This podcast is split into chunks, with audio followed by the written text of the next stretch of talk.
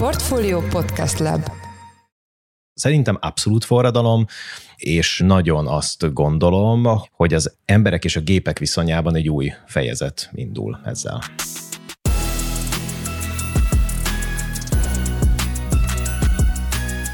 Mindenkit üdvözlünk, ez a Portfolio Checklist idei első adása január másodikán kedden, a teljes táb nevében boldog új évet kívánunk. Január első hetében még nem napi hírelemzéssel foglalkozunk, hanem folytatjuk a karácsony és új év között megkezdett műsorok sorát, melyekben nagy gazdasági geopolitikai folyamatokat elemzünk vezető hazai szakértők segítségével. A tavalyi év technológiai szempontból legfontosabb híre az AI berobbanása volt. Sokak szerint ráadásul ez egyáltalán nem csak technológiai újdonság, hanem az ember emberiségre sem fogunk majd ráismerni hamarosan a mesterséges intelligencia felfutása, térnyerése miatt. A témával kapcsolatban itt van velünk Keleti Artúr, kibertitok jövőkutató. Az interjút online rögzítjük december 21-én. Szia, üdvözöllek a műsorban, és köszönjük, hogy elfogadtad a felkérésünket. Szia, köszönöm szépen a kedves felkérést. Ugye az AI ilyen primer lakossági felhasználásában azt gondolom, hogy egy ilyen robbanás történt március óta, és azért próbálom ezt ilyen primerként meghatározni, mert nyilván olyan szoftvereket, amik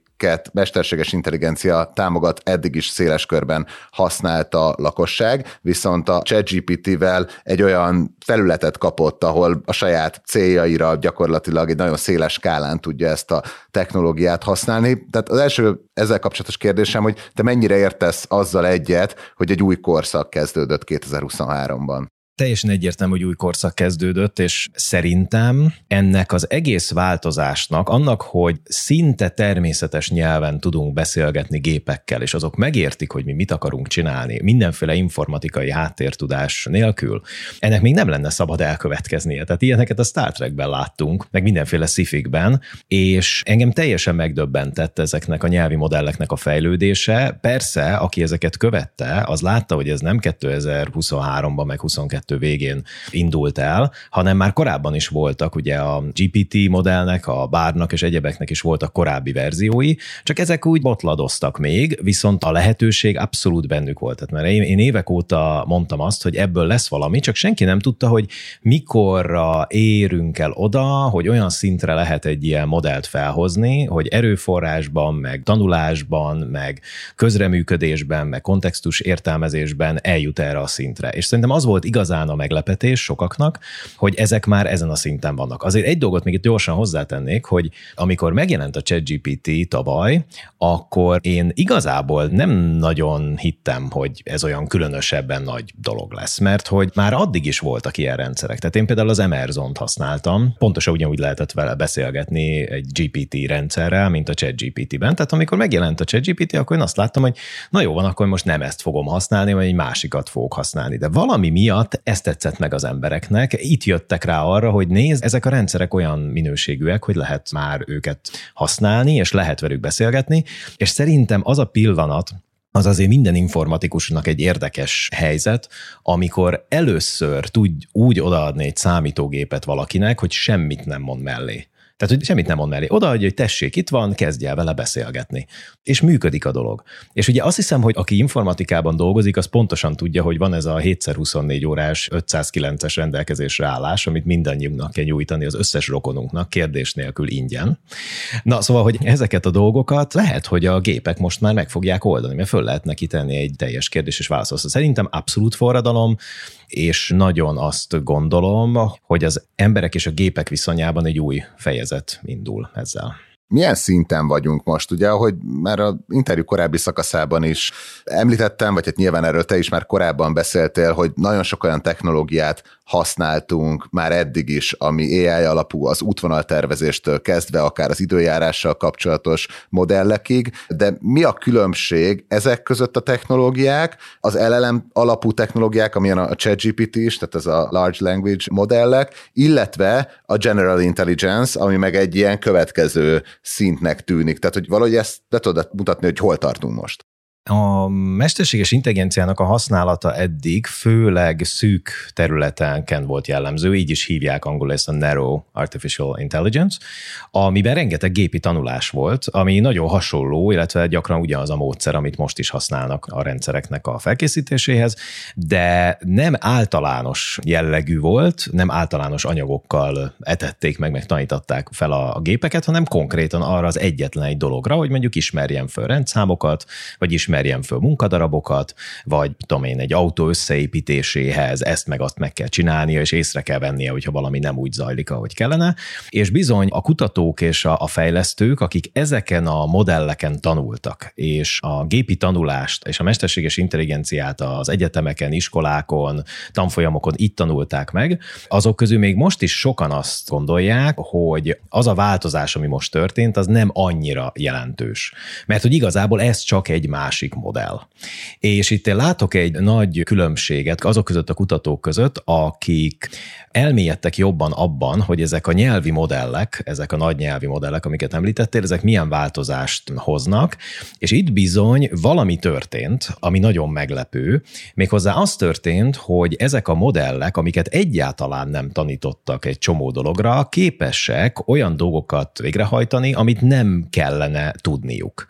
Mondjuk inkább úgy, hogy attól, hogy elolvastatunk egy ilyen rendszerrel több ezer vagy több millió könyvet, még nem várta senki, hogy képesek valamilyen fajta empátiára, vagy empátia szimulációra, vagy képesek mondjuk embereknek a bonyolult helyzeteit megérteni, vagy beleképzelni magukat egy másik embernek a bőrébe, vagy egy komplex helyzetet átlátni. Sőt, tovább megyek, ezek a modellek úgy tűnik, hogy egy mentális képet is képesek fölépíteni a fejükben dolgokról, tehát például a GPT-4-nek, ami most a ChatGPT mögött fut, hogyha valaki fizet érte, annak a tesztjeiben, előzetes tesztjeiben például voltak olyan feladatok, amiben azt kérdezték a rendszertől, hogy ha most csöpög a plafonból a víz, akkor mit kell csinálni.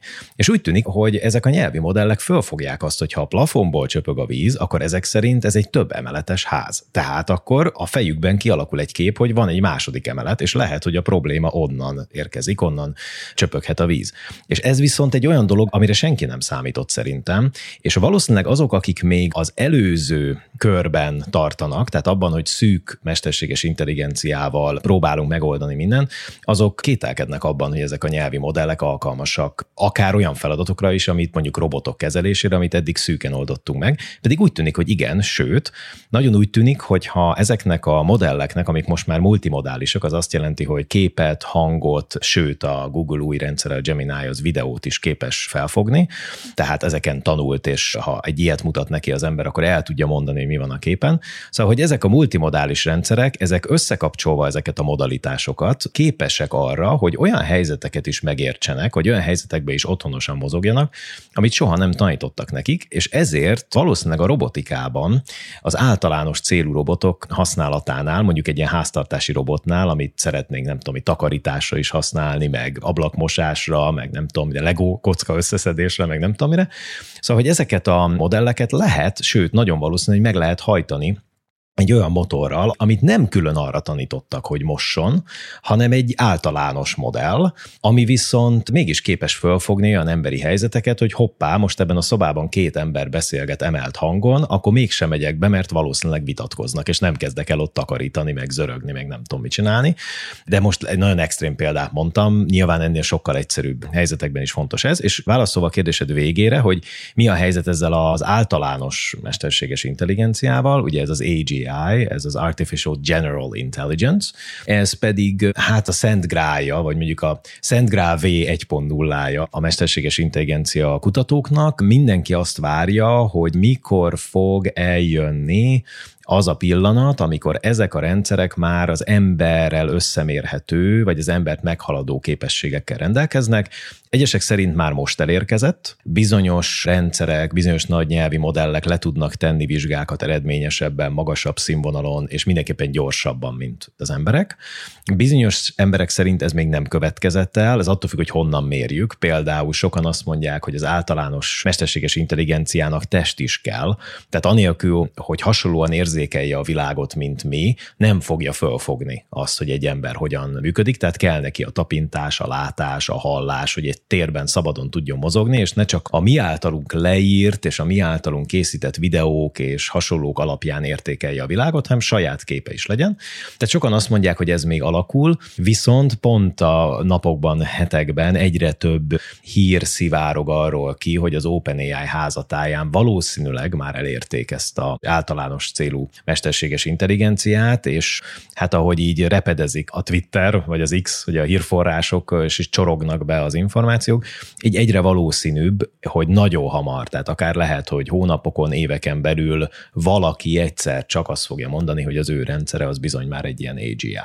Nem szeretnék nagyon sokáig leragadni ennél a példánál, de Miért olyan meglepő, hogyha mondjuk megmondom neki, hogy csöpög a plafon, akkor ő hozzá tud képzelni, hogy mondjuk egy épületben vagyok, hogy akkor nem tudom, használok vizet, stb. Amikor gondolom egy csomó olyan szövegen is tanult, akár regényeken, akár technikai leírásokon, akár nem tudom, vízvezetékszerelői tanfolyamoknak a tankönyvein, amiből ő ezt összerakja. Tehát hogy ez miért olyan meglepő, hogy ezt így akkor le is vonja a következtetést? Nem az a meglepő, hogy ilyeneken tanult, és ezért ez is benne lehet az ő agyában, ha úgy tetszik, uh-huh. hanem inkább az, hogy bizonyos helyzetekben miért ezt hozza elő. Tehát ez ugyanúgy, mint ahogy az ember is. Tehát én biztos vagyok benne, hogy nagyon sok olyan ember, aki durván viselkedik másokkal, az olvasott arról régen egy mesében, hogy hát össze kéne gyűjteni a magokat és odaadni az éhező kis állatoknak. Meg biztos vagyok benne, hogy mondták már neki, hogy engedje be az embert előre az ajtón, meg segítse fel azt, aki elesett, de valami miatt mégsem ezt választja, hmm. amikor reagál dolgokra. Viszont úgy tűnik, hogy a mesterséges intelligenciának ezek a modelljei képesek arra, vagy megtanulták valahogy, hogy a sok variációból szempontból, annak ellenére, hogy ők tulajdonképpen generatív rendszerek, de mindjárt mondok erről egy fél mondatot még, tehát ezek generatív rendszerek, tehát mindig a legvalószínűbb következő dolgot fogják kiírni, megmondani, de mégis úgy tűnik, hogy ilyenkor képesek arra, hogy a legvalószínűbb következő dolog az az legyen, ami a többé-kevésbé jó válasz ilyenkor.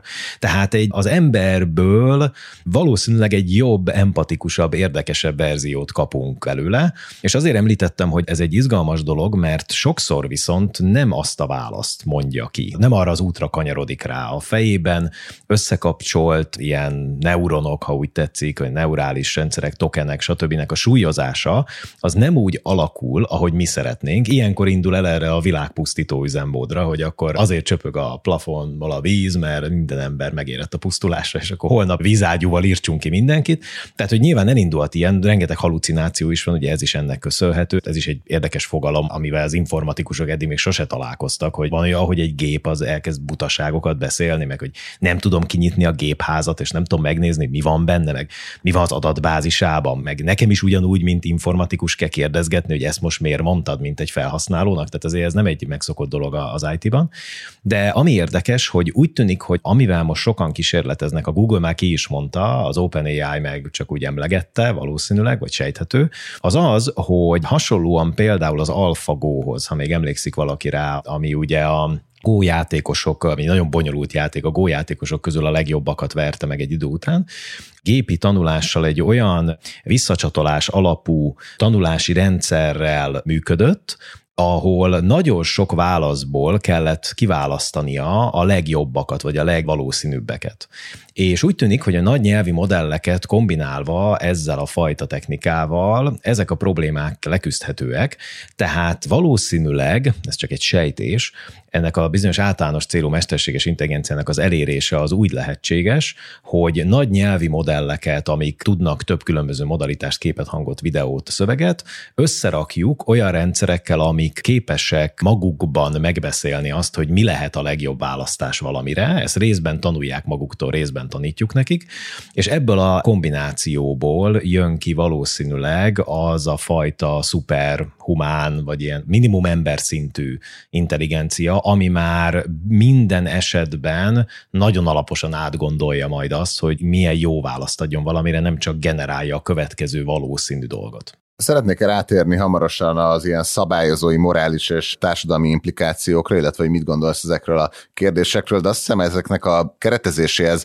fontos arról egy kicsit beszélni, hogy mennyire töredezett most a legmodernebb AI technológiáknak a piaca, tehát hogy mennyire van arról szó, hogy itt már minden garázsban le van programozva egy ilyen ChatGPT-szerű program vagy kód, ami gyakorlatilag ugyanolyan jól működik, csak még nincs kieresztve az internetre, vagy mennyire jól azonosítható az a néhány nagy IT erőközpont, akár állami, akár technológiai cégeknek a birtokában, amiről most beszélünk, amikor ilyen az AI technológiát, ugye ezt azért is kérdezem, mert elképesztő sok olyan szoftver érhető el már most is a neten, amik mondjuk specifikusan akár podcast szerkesztésre, akár más munkáknak a egyszerűbb tételére jöttek létre, de azért, hogyha megkapargatja az ember őket, és megnézi az ASF-eket, akkor így visszavezethető majdnem az összes valami olyan technológiára, ami másra is használható, mondjuk ChatGPT-től veszik, vagy bocsánat, OpenAI-tól veszik, tehát hogy ez hogy néz ki most ez a piac?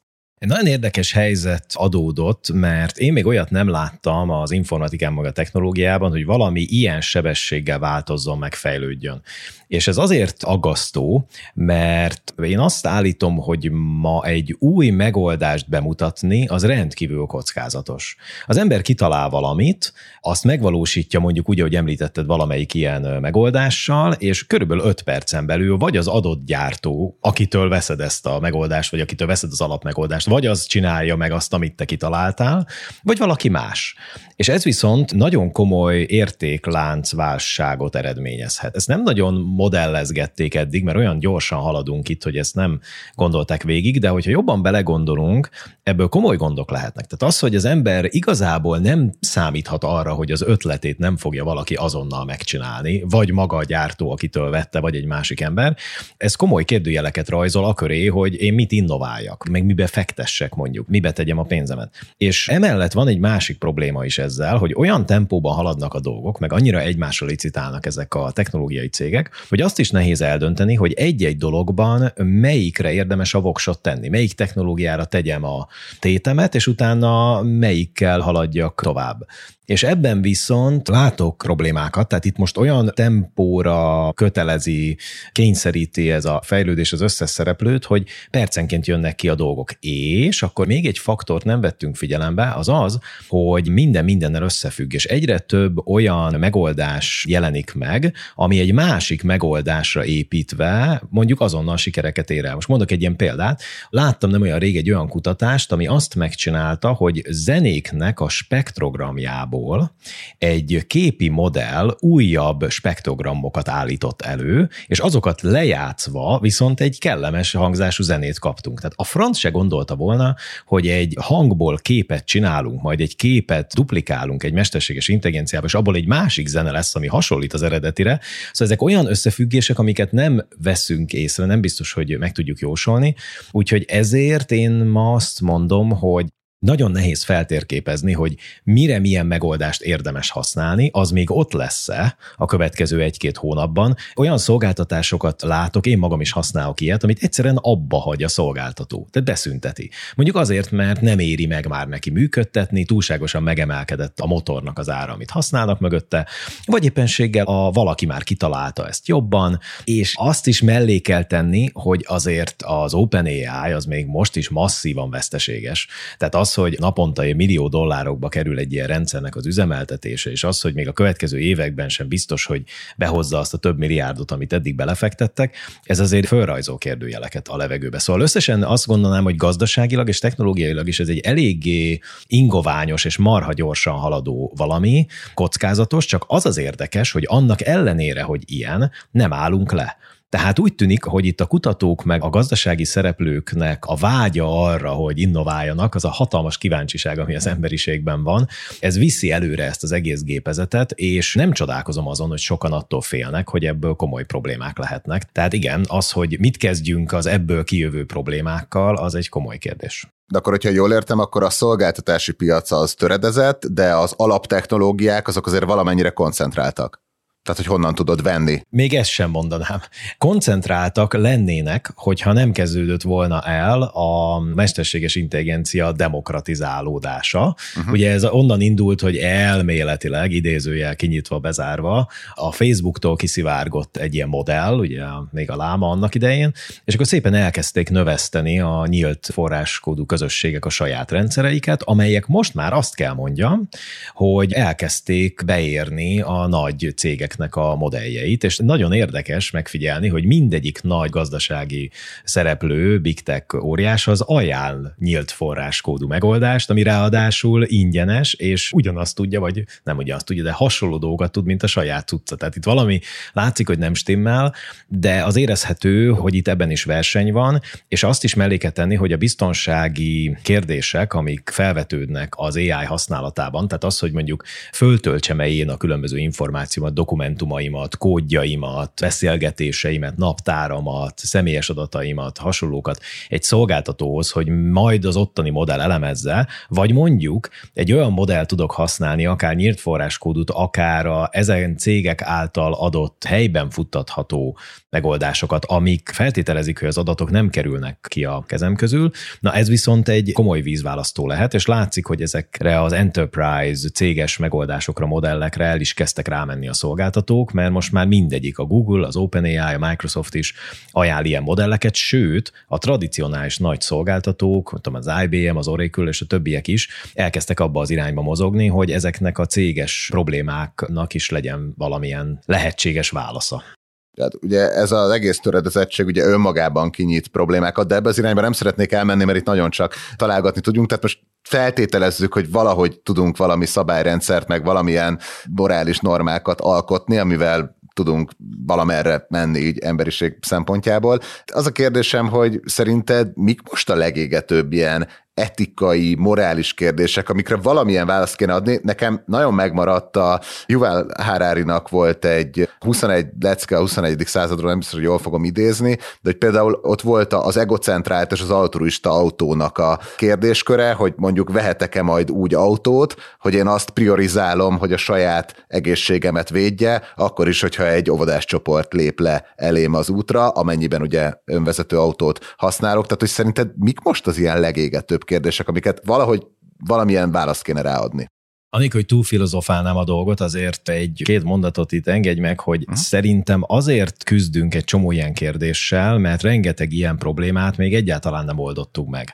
Tehát én szerintem ezek a mesterséges intelligencia szituációk, meg ezek az új technológiák, ezek valójában egy tükröt állítanak nekünk, csak olyan kérdéseket tesznek föl, amit magunknak már régóta föl kellett már tennünk, pontosan föl is tettük, csak eddig bele zsúfoltuk valahogy a filozófia meg a társadalomtudományoknak a magasabb szintjére, és amit meg nagyon meg kellett oldani, azt valahogy jogi keretekkel, rendeletekkel megoldottuk, meg mondjuk esetleg, ha valamilyen nagyon alapszintű dolog, ez a segítsük másoknak, meg hasonlók, azokat meg bevittük az iskolákba. És úgy gondoltuk, hogy ezt a dolgot megoldottuk, mert ilyen intelligens, empatikus embereket próbálunk nevelni, és hogyha valaki meg nem ilyen, akkor arra vannak szabályok. De hogy úgy tűnik, hogy ez mégsem működik akkor, amikor egy olyan rendszerrel találkozunk, ami sokkal gyorsabb, és bizonyos szempontból teljesebb körű háttérinformációval rendelkezik, mint mi.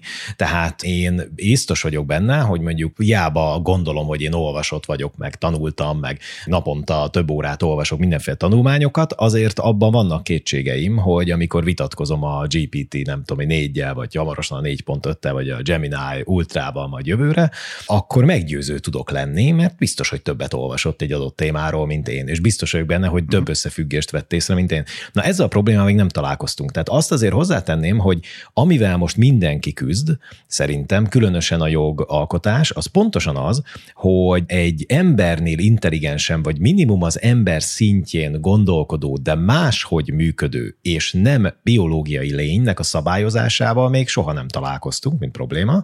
Nincs a jognak erre válasza, csak olyan válaszai vannak, hogy már pedig itt csak embernek vannak jogai, meg csak az embernek lehetnek ez meg az. És akkor így ezzel le is van zárva a vita, de úgy tűnik, hogy ez nem igaz, igaz. Csak hogy mondjak egy példát erre, és szerintem ez visszavezet arra a kérdésre, amit feszegettél, hogy ha a mesterséges intelligencia számára nem engedjük, hogy bizonyos dolgokat eldöntsön, akkor tulajdonképpen elesünk attól a képességétől, ami mire létrehoztuk. Mert igazából azt akarjuk, hogy haladjon előre és döntsön el dolgokat.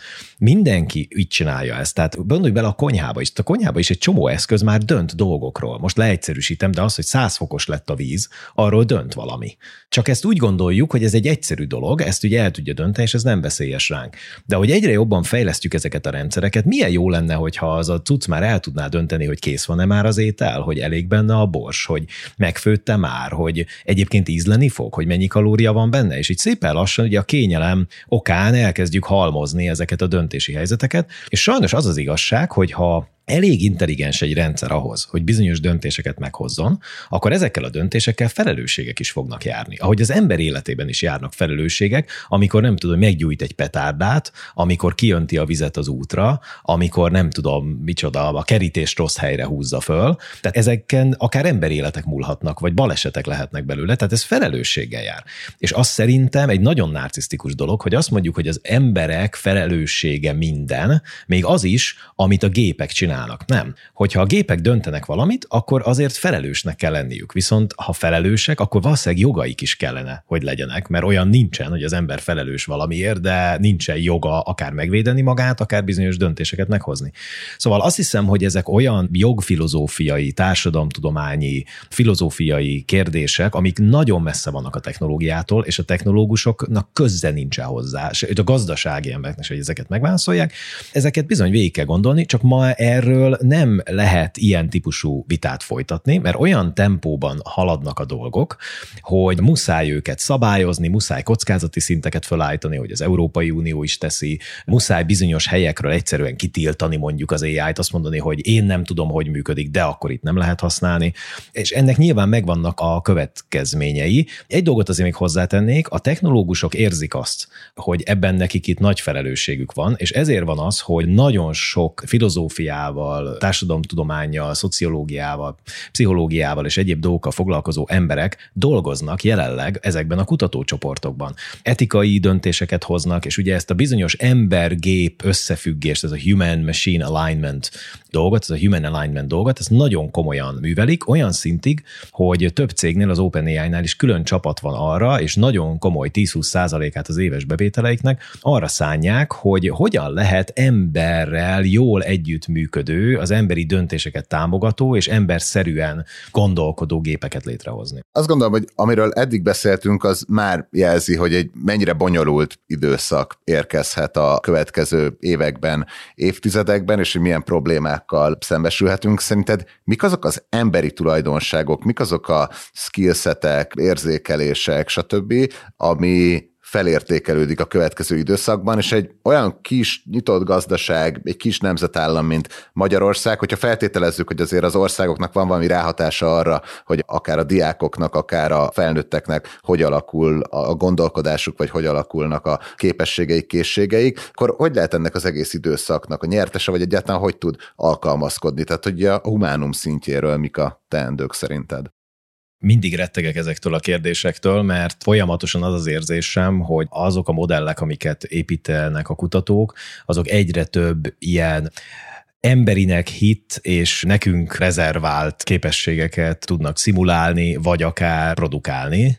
Az, hogy ez mennyire hogy mondjam, belülről fakad ezeknél a rendszereknél, vagy mennyire egy másolás, egy szimuláció, ezt már egyre nehezebb megmondani, csak hogy egy kis zárójelet itt nyissak, ez nagyon messzire vezet, csak azért, hogy értsék a hallgatók is, hogy mennyire összetett ez a kérdés. Már olyan kutatások is vannak, nem is kevés, nagyon jó minőségű kutatások, hogy a mai rendszerek azok mennyire tudatosak. Tehát beszélhetünk-e egyfajta tudatra ébredésről, és bizonyos kutatók, akik egyébként neves jegyzett mesterséges intelligencia és társadalomkutatásra foglalkozó emberek, azt állítják, hogy ezek a rendszerek már enyhén tudatosak lehetnek. De ezzel kezdjünk valamit persze, hogy ez mit is jelent. Viszont azért, hogyha megnézzük, hogy mondjuk az állatok tudatosságában, viselkedésében, ennek a kutatásában mennyit változott a világ, akár csak az elmúlt 50 évben, vagy 100 évben, hogy már egy csomó állatról azt gondoljuk, hogy eleinte azt gondoltuk róla, hogy fogalma nincs az egész világról, most meg kiderül, hogy igen, rengeteg dolgot fölfog abból, ami körülötte zajlik. Na, szóval, hogy visszatérjünk az alapdologra, az emberi képességek közül én azt hiszem, hogy az a fajta dolog, ami arról szól, hogy mi emberek megértjük egymás érzéseit, vannak intuícióink, és most szándékkal nem kreativitást mondtam, mert ez egy nagyon nehezen definiálható fogalom, és ha valaki megnézi, hogy ma mondjuk egy Mid Journey mit tud végrehajtani, mint képgenerálás, vagy éppen az Imagine 2, ami nem olyan régen jött ki, vagy a Dalli, akkor azért vannak kétségei, hogy most akkor itt ki is kreatív, meg mit hívunk kreativitásnak, és tudom, hogy most sok ember felháborodik valószínűleg azon, hogy de hát hát az nem kreatív, csak másolás, de mindegy, ne is nyissuk ki ezt a dobozt. De ami a lényeg, hogy én annak idején, amikor a könyvemet, a The Imperfect Secret-et készítettem, akkor sokat beszélgettem társadalomkutatókkal, többek között Vetelszki Zsuzsával is, és arra jutottunk ezekben a beszélgetésekben, hogy valószínűleg abban a világban, ahol minden figyel, és gyakorlatilag már mindenhol éghetne az a tábla, hogy on air, tudod, hogy éppen adásban vagyunk. Tehát ebben a világban valószínűleg azok a pillanatok felértékelődnek majd, amikor emberek egymással beszélgetnek, úgyhogy nincsen jelen technológia. Tehát én azt látom, hogy a beszélgetéseinkben, az üzeneteinkben, az e-mailjeinkben, mindenben már egyre nagyobb szerepet fog kapni a mesterséges intelligencia, módosítani fogja, módosítani fog minket is, és szerintem annak lesz egy nagy ereje, amikor mindezt letesszük, félretesszük, találkozunk személyesen, nincs technológia, nincsen bekapcsolt AI, nincsen szójavítás, nincs nyelvfordítás, nincs tekintet ráemelés, meg ilyen filter, meg olyan filter, hanem egyszerűen beszélgetünk egymással, mint ember az emberrel, és megpróbáljuk megérteni, hogy a másik mit mond, sőt, még az is lehet, hogy olyan dolgokat tudunk egymásnak mondani, amit a mi kis agyunkba bezárva el tudunk titkolni. Azt nem mondanám, hogy örökre, mert sajnos már egy MRI képről egy mesterséges intelligencia 60-80 százalékban meg tudja mondani, hogy mit olvastunk. Tehát már azt is feszegetik a jogtudósok, hogy az agy magánszférája is egy létező létező jogi fogalom. Tehát, hogy olyan mélyre kéne mennünk ezekben, hogy, hogy azt is megvédjük valamilyen módon. De szerintem még azért itt nem tartunk, tehát még nincs a marketing sapka, még ez se az, ami rajtam van, ami leolvassa az összes gondolatunkat. Egyébként sajnos már haladunk felé, úgyhogy ilyen is lesz. De szerintem ezek még értékek, viszont hogyha azt kérdezed, hogy ma a munka világában mondjuk mik azok a képességek, amivel valaki nek rendelkeznie kell ahhoz, hogy a mesterséges intelligencia ne helyettesítse, vagy ilyesmi, akkor már egyre nehezebben tudok ilyet mondani.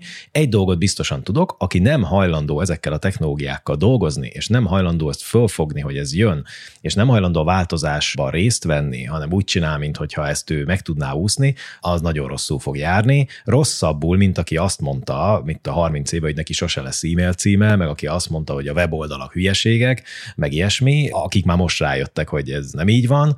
Azért járnak majd rosszabbul szerintem, mert ez egy nagyon gyors változás, sokkal gyorsabban következik el.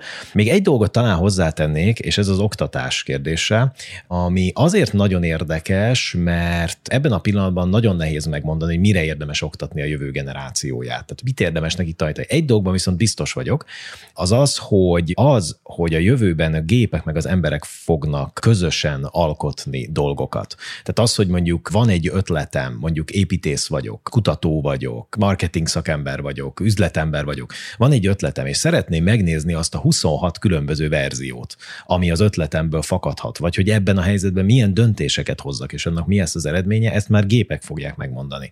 És ezek közül fogunk majd választani, meg egy brainstorming is teljesen máshogy fog kinézni, mint ahogy most kinéz. És ezért gondolom azt, hogy az ember meg a gép együttműködésében nagy rugalmasság kell az ember részéről. Meg még egy dolog, hogy félre kell tenni azt, hogy egy gép az nem lehet olyan okos, mint egy ember, vagy nem lehet olyan intelligens, vagy nem lehet olyan kreatív, vagy nem lehet, nem tudom, olyan empatikus. Ezeket egy picit tegyük félre. Én egy sok ember által nem biztos, hogy nagyon kedvelt dolgot szoktam mondogatni, vagy magamban így kezelem a dolgot, hogy szerintem a mesterséges intelligencia az egy másik faj. Én így tekintek rá. Tehát, hogy nem emberi, hanem gépi, de sok mindenben hasonlíthat ránk, emberekre, de sok mindenben nem. És az, hogy mi jár a fejében, azt nem úgy kell megtudni, hogy addig izélgetjük, amíg nem követel egy hibát, és akkor, mint a gyaloggalóban rámondjuk, ugye, hogy na most elszólta magát, hanem hogyha tényleg komolyan fölfogjuk azt, hogy ez egy másik típusú intelligencia. Nagyon érdekes szerintem azok a szempontrendszerek, amiket kiemeltél, mert talán oktatáskutatók 10-15 éve ugye hasonló szempontokat emelnek ki, ami akár a intuícióink jobb ismerete, az empátia, az együttműködési készség, tehát hogy ezt érdekes látni, hogy hiába egy ilyen technológiai váltás, jelenleg úgy látjuk, hogy ezek akkor érvényesek maradnak. Egy utolsó témám vagy kérdésem lenne, mit prognosztizálsz, hogy mi lesz a következő nagy áttörés itt az AI technológiában, szóval ezt lehet már látni a szakirodalom vagy a saját megérzéseid alapján, hol lesz egy ilyen következő robbanás? Az a nagy kérdés, hogy mikorra tudják összerakni azokat a rendszereket, amik a különböző modalitásokat és érvelési rendszereket együtt tudják kezelni.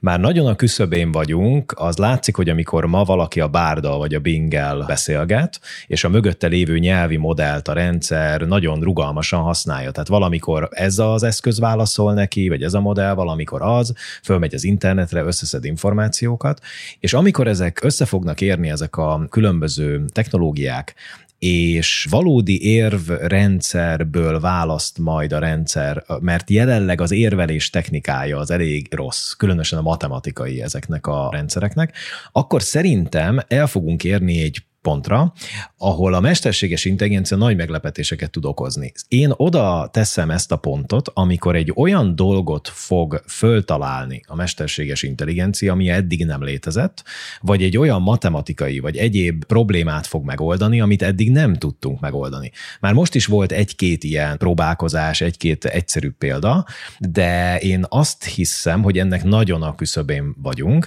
és szerintem 2024 meg 25 az arról fog szólni, hogy egyik ámulatból a másikba fogunk esni, hogy mennyire összetett dolgokat képes a mesterséges intelligencia kitalálni, megoldani, feltalálni, és ami szerintem a másik nagy kihívás lesz, az nem egy technológiai kihívás, hanem inkább egy gazdasági, meg egy szabályozási kihívás, hogy ezeket a rendszereket hol merjük bevetni, és milyen szintig engedjük el őket. Nem csak a döntéshozatalban, hanem abban, hogy mondjuk milyen megoldásokat dolgoznak ki. Ez azért lesz nagy kihívás, mert az embereknek sokkal-sokkal-sokkal több időre lenne szükségük ahhoz, hogy azt megértsék, hogy lehet, hogy helyettük bizonyos rendszerek tudnak jobban dönteni, tehát ez nehéz lesz, és azt el sem merem képzelni, hogy a különböző szakmákkal hogyan fog tud majd játszani egy-egy ilyen modell.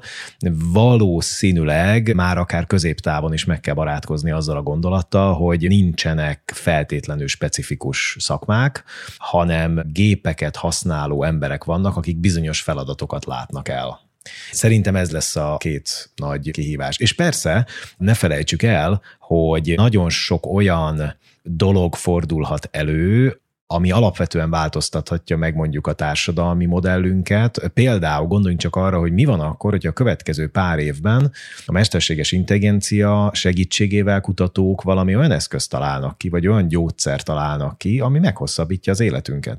Nagyon sokan azt tippelik, hogy az a generáció, akár már az én generációm is, az lehet, hogy 10-20 évvel tovább fog élni. A következő az lehet, hogy még hosszabb ideig. És erre ma nincsenek jó gazdasági modelljeink, a túlnépesedésre sincsenek, nem hogy arra, arra, hogy még aki itt van, az is még egy 20-30-40 évvel tovább él.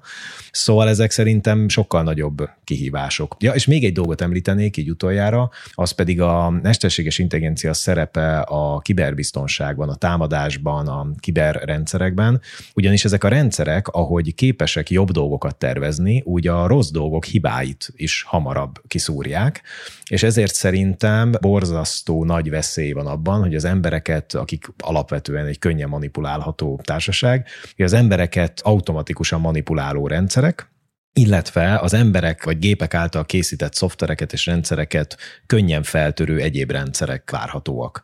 És ez egy olyan fegyverkezési verseny, amiben már most is érezhető, hogy nagyon felgyorsult a tempó, gyakorlatilag több ezer milliárd dollár veszteség van évente ezeken a területeken, és itt érzek egy nagyon komoly, az automatizáltságból fakadó veszélyt. Beleértem ebbe akár a fizikai teret is, tehát mondjuk egy olyan drón, amit egy morálisan megkérdőjelezhető mesterséges intelligenciával szerelnek föl, esetleg nincsen benne az a korlát, amit előír mondjuk az Európai Unió, vagy a NATO, vagy az akárkicsoda, és gond nélkül képes mondjuk feltérképezni, elpusztítani valamit, valakit, vagy esetleg csak hibázik, és ebből politikai, geopolitikai problémák keletkeznek. Úgyhogy nem tudjuk ki a felelősség, ugyebár. Nagyon szépen köszönöm, hogy segítettél konkrétumokkal is, meg a makroképen keresztül is jobban értelmezni ezt a tényleg nagyon érdekes folyamatot, ami a szemünk előtt, meg a bevonásunkkal, meg általunk is zajlik. A mai műsorban Keleti Artúl kibertitok jövő kutató volt a checklist vendége. Nagyon szépen köszönjük, hogy a rendelkezésünkre álltál, és ez nem csak a mai adásra vonatkozik, hanem ugye korábbi checklist adásra és konferenciáinkra is, tehát köszönjük, hogy a szakértelmeddel segíted a munkánkat. Nagyon szívesen szívesen, és köszönöm a kedves meghívást.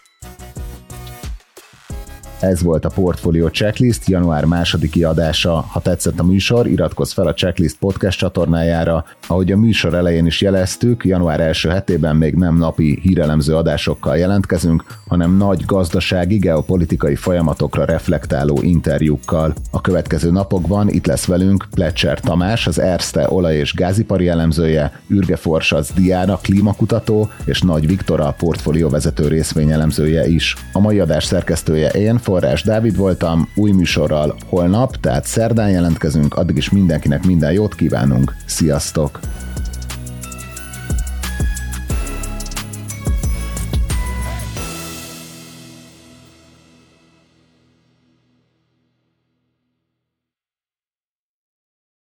Reklám következik.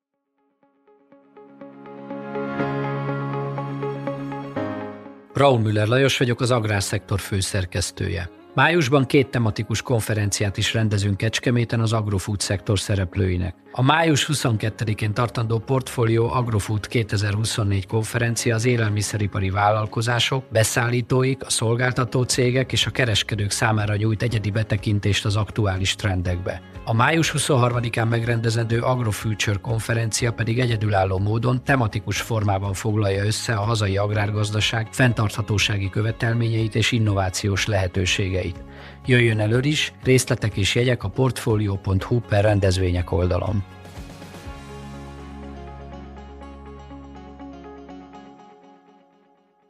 Reklámot hallottak.